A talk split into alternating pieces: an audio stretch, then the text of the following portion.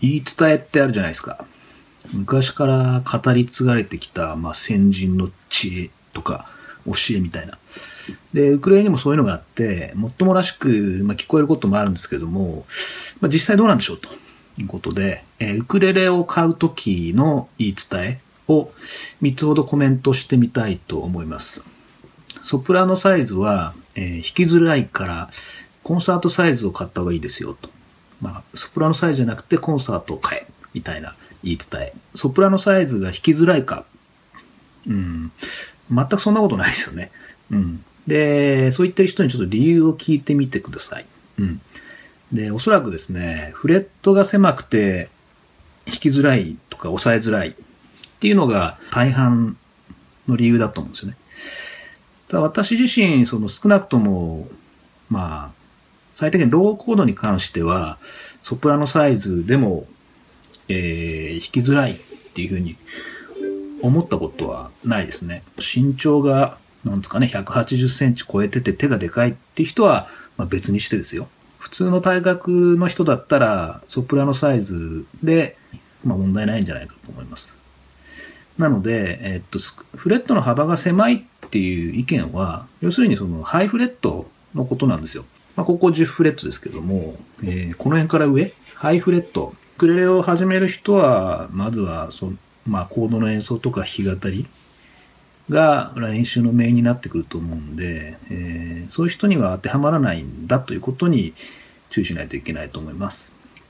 で、逆にですね、えー、コンサートサイズは、えー、ソプラに比べて弦が長いんですよね。弦が長いってことは、えー、弦の張りも強くなってくるんですよ。えー、左手、まあ、場合によっては右手もかもしれないですけども、指が痛くなりやすいっていうデメリットがあるっていうのも、えー、知っておいた方がいいと思います。で、特に弦楽器を初めて、ウクレレからやるのが初めてですっていう人は、えー、フレットの幅云々よりも、まあ、指が痛くなりづらい方のが、えー、ベターまあ、重要じゃないかなと思うんですよね。で私のアドバイスとしては、えー、最初の1本はソプラノサイズを買った方がいいんじゃないですかね、ということです。で、できれば弦はナイロン弦を貼ることをお勧めします。ナイロン弦は、えー、フロロカーボンに比べると、えー、弦が柔らかいんですよね。うん、なので、その方が、えー、指が痛くなりにくいですし、えー、たくさんウクレレに触れます。えー、練習たくさんした方が、え、上達しますからね。うん。なので、え、まあ、ソプラノよりもコンサートのが弾きやすいからそっちを買った方がいいっていう言い伝えは、え、必ずしも、え、正しくない。で、言い伝えのその2なんですけども、え、少なくともウクレレ買うんだったら1万円以上買いなさいと。で、経験者に相談すると最低でも1万円以上。できれば2万円クラスを買った方がいいよってアドバイスを受けると思うんですよ。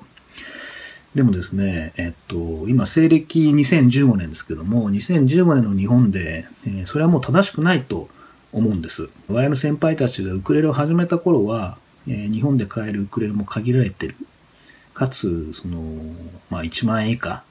の安いウクレレは、えー、特に、その、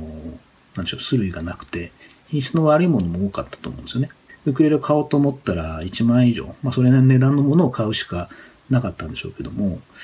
今もう初心者がですね、そんな張り切った値段のウクレレをいきなり買う必要っていうのはない。5000円ぐらいのウクレレっていうのは、えー、まあ、機械、工作機械を導入して、かなりの部分を自動化した上で、えー、作られてる、うん、ウクレレが多いんですよ。まあ、そういう OEM メーカーが、OEM のメーカーがたくさんあるんですね。で、そんなウクレレはかなりちゃんとしてますしね、安い値段で売っても商売になるんですよ。なので、さすがに2、3000円になってくると、その、ひどいものもあるんですけども、で、他のビデオで紹介してるセルバなんかは、まあ、3980円ですからね、3キッパですよ。うん。でもまあ、そうは言っても、どうせ買うんだったらいい方がいいじゃんと。まあ安いのがそんなに悪くないっていうのも分かったけども、どうせ買うんだったらできれば高いの買った方がいいんじゃないの？という意見もあるんですよね。でもですね、あの、不思議なことに、あの、1年ぐらいすると、うん、ウクレレ次のが欲しくなるんですよね。で、それはあの、最初にいいの買ってようが安いの買ってようが、あんま関係ないんですよ。うん。なので、ソプラノ、コンサート、テナーとか、うん、まあ、サイズ別に2、3本買っちゃったり、老人も欲しいなっていうと、いつの間にか、まあ、3本とか5本とか、どんどん増殖してくるのがウクレレの特徴なんですよね。自分で良し悪しが分かるようになって、それなりの値段のものを納得して買えばいいんじゃないかと思うんですよね。うん。最初分かんないじゃないですか。うん、いいんだか悪いんだか。人から言われていいからって言うとそれでいいんだと思って買うのか、どうせ買うんだったら自分で納得して買いたいと思うんですよ。買った方がいいと思うんですよね。要は10万円のウクレレも1万円のウクレレも、えっと、まあ、10倍の、えー、音の違いがあるかってそんなにないですよね。うん、10倍弾きやすいかっつったらそんなこともないし。うん。で結局値段の差は、えー、珍しい木を使ってたりとか、えー、装飾がすごい凝ってたりとか、うん、まあ、いわゆる楽器としてっていうよりも趣味的な部分の違いで、えー、値段が違ってることの方、まあ違ってるんですよね。まあ正直そう。うん。まあそういうそのものを買い揃える楽しみっていうのは私も否定しませんけども、まあいっぱい買っちゃってるし。うん。だ少なくともこれから始める人っていうのはウクレレそのものじゃなくて、まあ、ウクレレの演奏とか、えー、演奏の上達、うん、人前で弾けるぐらいになるとか、そういうのが目的じゃないですか。っていうのに、10万円の買っても、5000円の買っても、目的を達成するって意味だと同じなんですよ。うん。なので、やっぱりその、最初の1本はそんな無理した値段ではなくて、適切な値段のものを買えばいいんじゃないかと思うんですね。うん。それが5000円ぐらいのウクレレであれば、まあ十分ウクレレの楽器としての、まあ性能、機能は十分だし、うん、それでいいんじゃないかなというふうに僕は考えてます。はい、で、言い伝えの3つ目。で、じゃあサイズが決まって予算も決まりましたと。じゃあどこで買おうかなって時に、やってお店で触って買った方がいいからっていうのも、まあ言い伝えの一つですよね。でも私は逆で、初心者の方が実際にお店で買うのはやめといた方がいいかなって思うんですね。うん。どうせだったらネットで買った方がいいと思います。ネットで買うべきだなと思います。なぜか。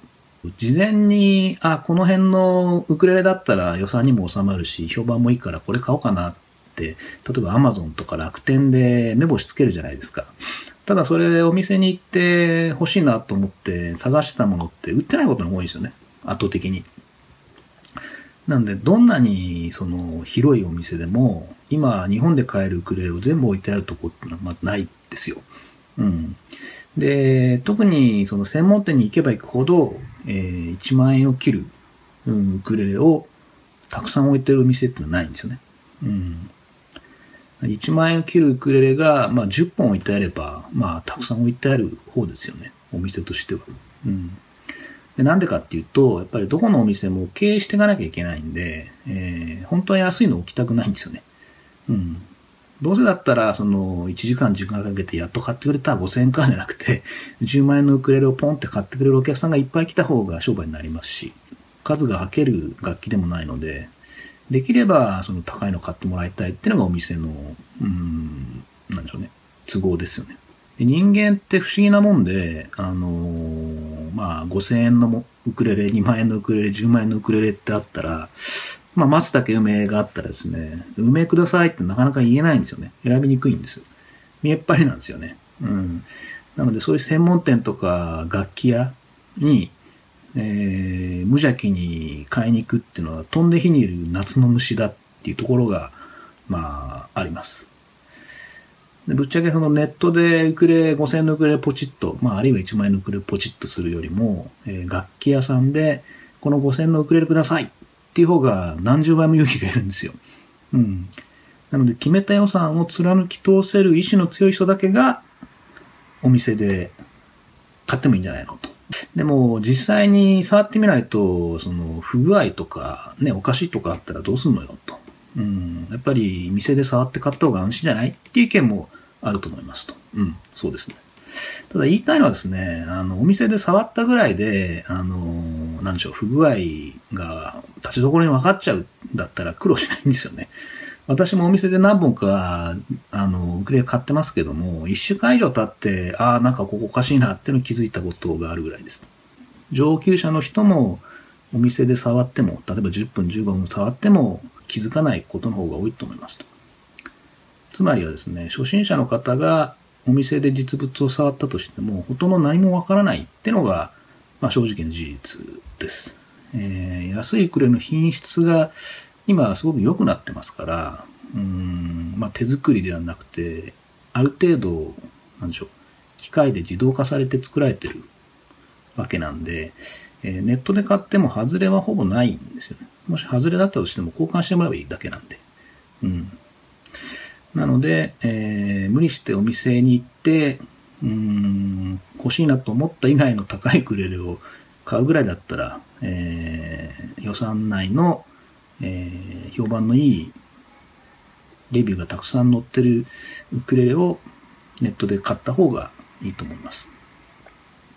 でまとめると、ギターやベースの経験者でもない限りは、最初はソプラノサイズを買った方がいいですということ。で、えー、っと、今や5000円前後のウクレレは、えー、楽器として十分な品質なんで、えー、最初の1本無理して高いの買う必要ないですよということ。で、えお店、実際のお店は誘惑が多すぎるので、え最初の1本はネットで買ってみてくださいと。以上、えイースターについて参考になりましたでしょうか